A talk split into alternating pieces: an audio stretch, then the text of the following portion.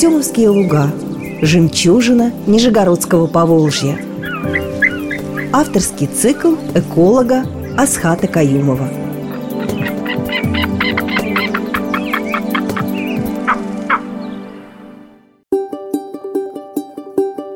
Здравствуйте, уважаемые радиослушатели!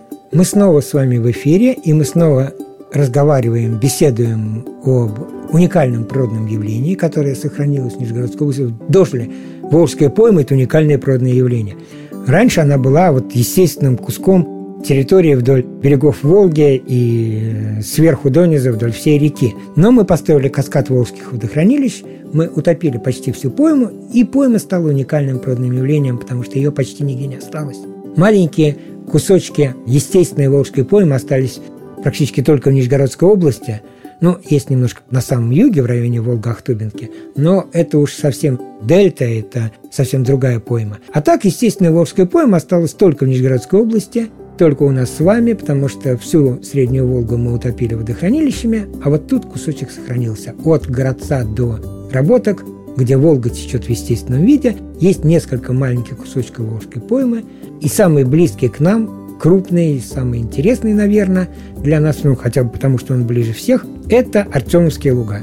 Кусочек Волжской поймы вплотную к Нижнему Новгороду, вплотную к городу Кстово, буквально как это говорят нынче архитекторы, в шаговой доступности. Мы-то обычно говорим, что если из Кремля выйти, то за полчаса пешком можно дойти. Все здесь рядышком. И здесь у нас с вами обилие пойменных водоемов, обилие пойменных лугов и между ними на гривах дубравы, те самые пойменные дубравы, которые раньше покрывали все берега Волги аж до Дальнего Юга. Ну, вот теперь вот только у нас. И благодаря наличию э, этих самых пойменных водоемов и такого разнообразия природных комплексов у нас с вами здесь мы можем видеть регулярно самых разных редких и нередких гостей, в том числе, ну, конечно, виды, которые чаще встречаются, которые чаще попадаются на глаза, это птицы. И сегодня мы с вами поговорим о немаленьких птицах, которые нам легко попадаются на глаза, да, потому что они заметные, они характерные, о птицах, которых мы легко можем встретить и увидеть на озерах Артемовских лугов, птицы, которые там попадаются просто регулярно, и птицы эти называются лебеди. Раскрою страшную тайну, лебедей на планете 6 видов, из них два в той или иной степени причастны к Нижегородской области, да, Два вида лебедей – это лебедь-шипун и лебедь-кликун. Сразу понятно, да, что отличаются они уже даже по названию, по своему, умное слово, вербальному поведению. Шипун, он действительно чаще шипит, у него такой хриплый, такой дребезжащий голос,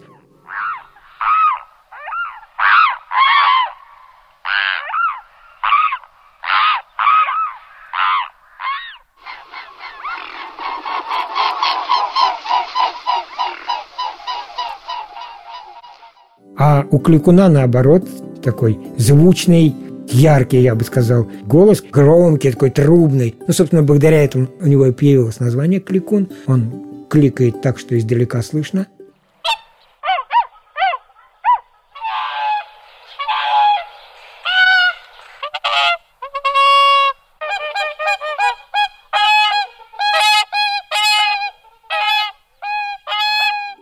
Ну, кроме этого, они, конечно, отличаются еще рядом биологических особенностей, в том числе, конечно, самый простой признак, который, чтобы отличить, надо слегка постараться, потому что у шипуна над клювом такой, знаете, горб небольшой, который издалека видно и который позволяет его легко отличить, да, и красно-черный клюв, а у кликуна во-первых, нет никаких наростов над клювом, а во-вторых, у него клюв желтый, по бокам желтый. Поэтому издалека можно уже сразу понять, кто это. Ну, еще они по-разному держат шею, конечно. А в остальном, конечно, для широкого зрителя лебедь и лебедь. Собственно, наверное, может быть, даже и не важно, какой же это именно лебедь у нас здесь? Нам, специалистам, которые занимаются охраной живой природы, наверное, это может быть интересным, да?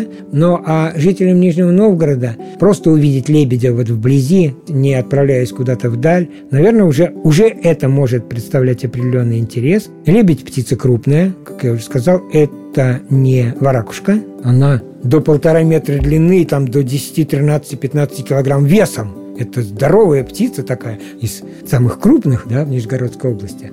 И это ее на самом деле очень сильно погубило в свое время. потому что, как это не грустно звучит, но лебедь – птица съедобная. И в свое время ее, так сказать, активно осваивали как охотничий вид. И если мы посмотрим, почитаем какие-нибудь летописи или посмотрим старые картины, гравюры там и прочее, то мы увидим, что, в общем-то, лебедь-то присутствовал на столах в качестве объекта питания. Царские пиры – это обязательно с лебедями были. И в результате мы с вами лебедя-то и вывели. В Нижегородской области в свое время лебедь-кликун был фоновым массовым видом, да, но существовали такие лебединые ловли – которые были частью доходов жителей, то есть лебедей просто добывали.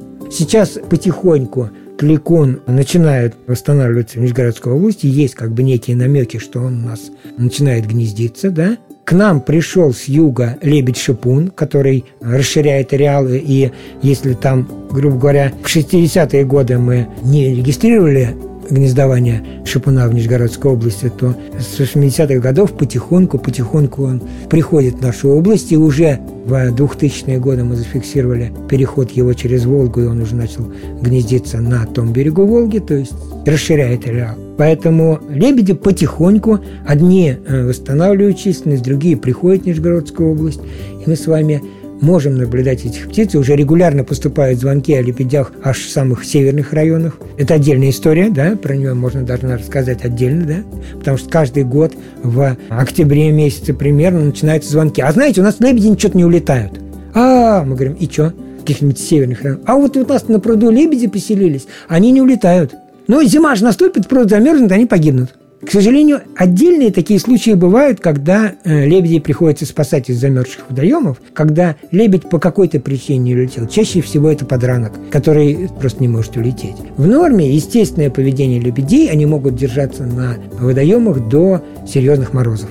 Потому что, как я уже говорил, птица крупная. Ей перелететь на несколько сот километров очень легко. Если еда в водоеме есть, она может в нем держаться долго, может держаться до морозов. Водоем начинает замерзать, птица встает на крыло и на 200 километров на юг, где еще нет такого мороза и нет таких замерзших водоемов. Поэтому в норме это не страшно, что, что лебеди держатся на водоемах, но хорошо, что люди беспокоятся, потому что значит, что людям не наплевать, значит, люди рано или поздно найдут того деятеля с ружьем, который по лебедям стреляет, так сказать, объяснят ему политику партии и правительства, что люди будут беречь этих птиц, это хорошо. И то, что лебеди все чаще встречаются на наших водоемах, да, что они начали гнездиться, что они начали выводить птенцов, это тоже действительно хорошо. Это прекрасная, красивая белоснежная птица с выгнутой шеей плывет по озеру, по пруду около вашего дома. Наверное, это прекрасно, да, наверное, это лучше, чем плавает там бутылка из-под Кока-Колы по этому озеру, да.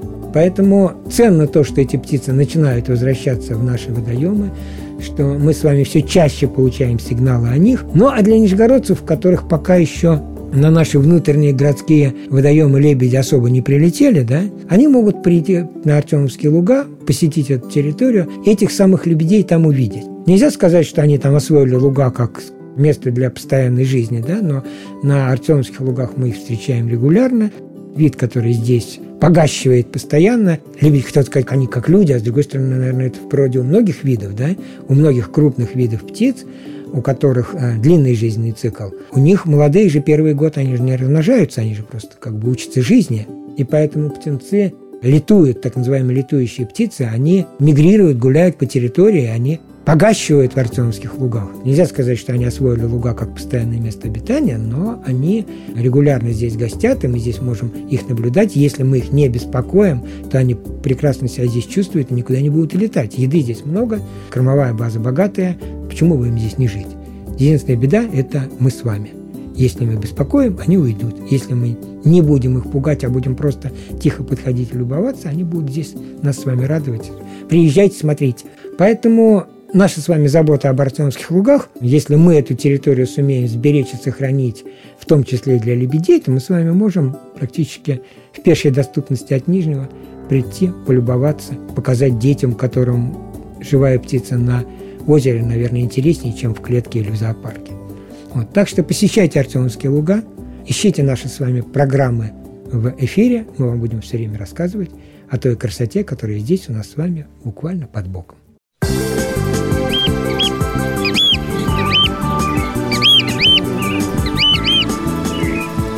Артемовские луга. Жемчужина Нижегородского Поволжья –